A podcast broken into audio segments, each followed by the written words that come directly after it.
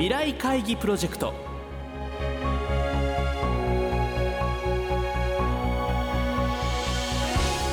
この番組は「世界を変えよう」をキーワードに未来に向けたさまざまな課題を企業のトップが提示し皆さんと共に解決策を考える日本経済新聞未来面の紙面と連動したプロジェクトです。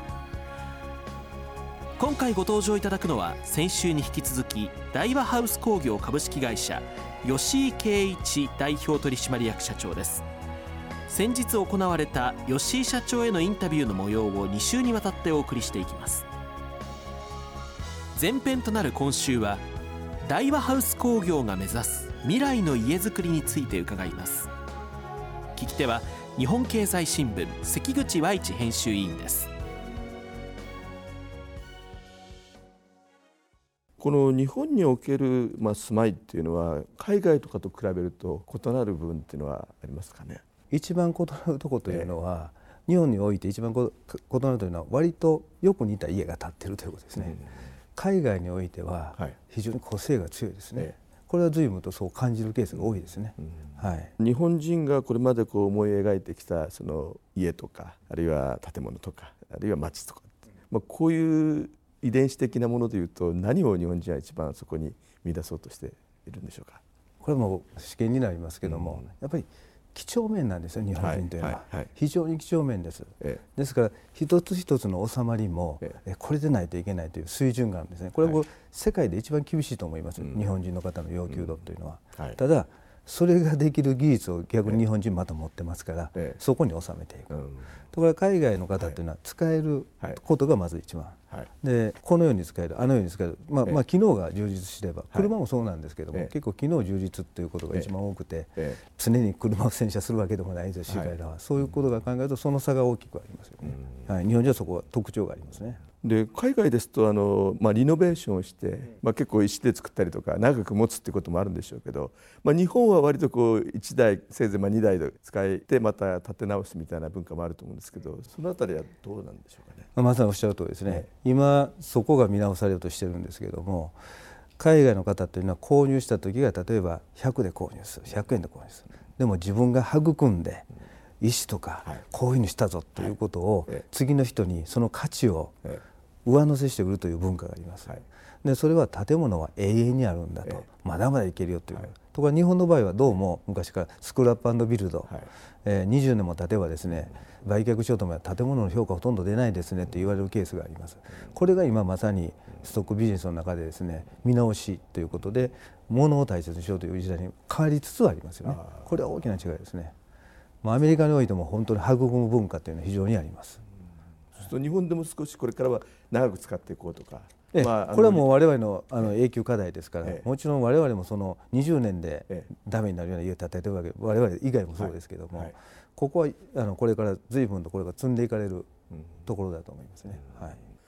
まあ、そういう観点でいうと、まあ、こちらの大橋さんとして、まあ、どういうその家づくりとか建築っていうかを目指してまあやってらっしゃるんですか、まあ、簡単に言うと人に優しいというふうに一括りされるんですけれども、やはりその時代町全体が例えば一つの町を作らせていただいた。でもその時は若い層を狙って使っている。一時取得者だと。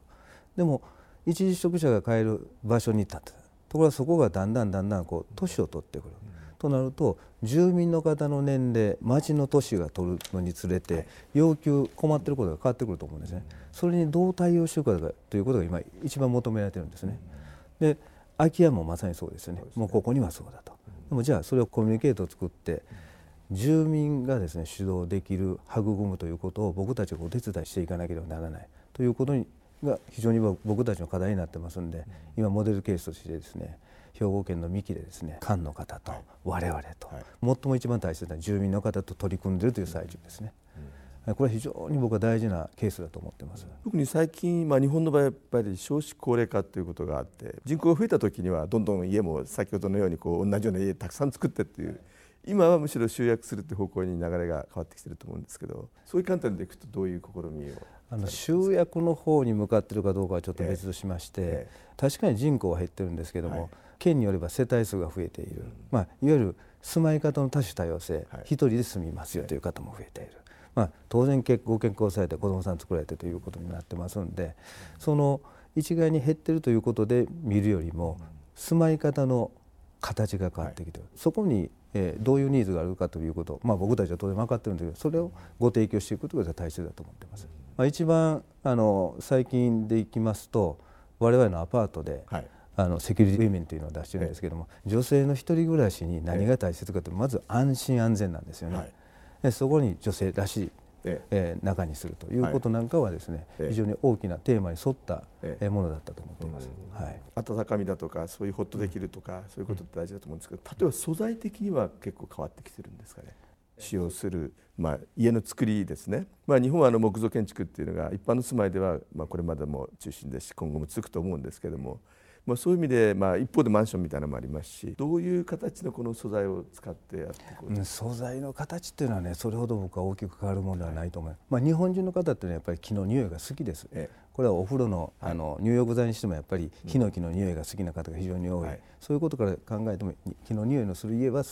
きだと思います、うん、そういう気をふんだんに使う気を見せかけるということは大事だと思いますけれども、それが大きな決定要因といいますか、これから進化するとかそういうことでは僕はないと思ってますね、うん。まあ、今まではこの日本はやっぱり箱物文化ってこう箱だけ作ればいいみたいなところありましたけどこれからは箱だけじゃなくてそこにさまざまなサービスとか、はい、付帯的なものっていうのも要求されるんだと思うんですけど、はい、もうこれはずいぶん前からですね付加価値っていうものは求められてますし僕たちの役割って一体何なんだと。いうふうになってきますから例えば子どもたちが何かあった時にそこに書き込める、うん、そういったことも考えていかなきゃならないですし、まあ、先ほど言いましたすいません女性の安全を守るということも僕たちの役目ですし、うん、あとはですねあの変えると非常にそのリセットできる、うん、あ目線が遠くに見える、あ収納もしっかりしてる、そういうホッとする感あの家に帰ってホッとするところが一番大事なんですよね。仕事をリセットそういうものも与えていきたい。そうすると快適なですね空調であったり、快適なまあ照明であったりということが非常に大事になると思います、まあ、今流行りのその全てインターネットでですね、できることが僕は全てではないと、アナログも随分大事だと思ってます、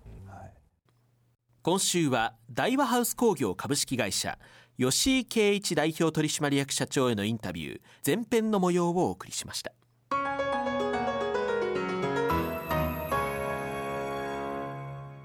番組では先週吉井社長から発表された課題。建築で世界の街をどう変えますかについて引き続き皆さんから400字程度のアイデアを募集しています。吉井社長が選んだ優れたアイデアは1月29日に放送されるこの番組と1月29日発売の日本経済新聞長官および日本経済新聞電子版未来面のサイトで発表いたします。ご応募の詳細などは日本経済新聞電子版未来面のサイトをご覧ください。締め切りは1月17日水曜日正午です。皆さんからの投稿をお待ちしています。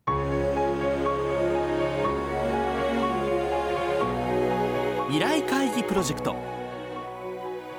来週は大和ハウス工業吉井社長へのインタビュー後編をお送りします。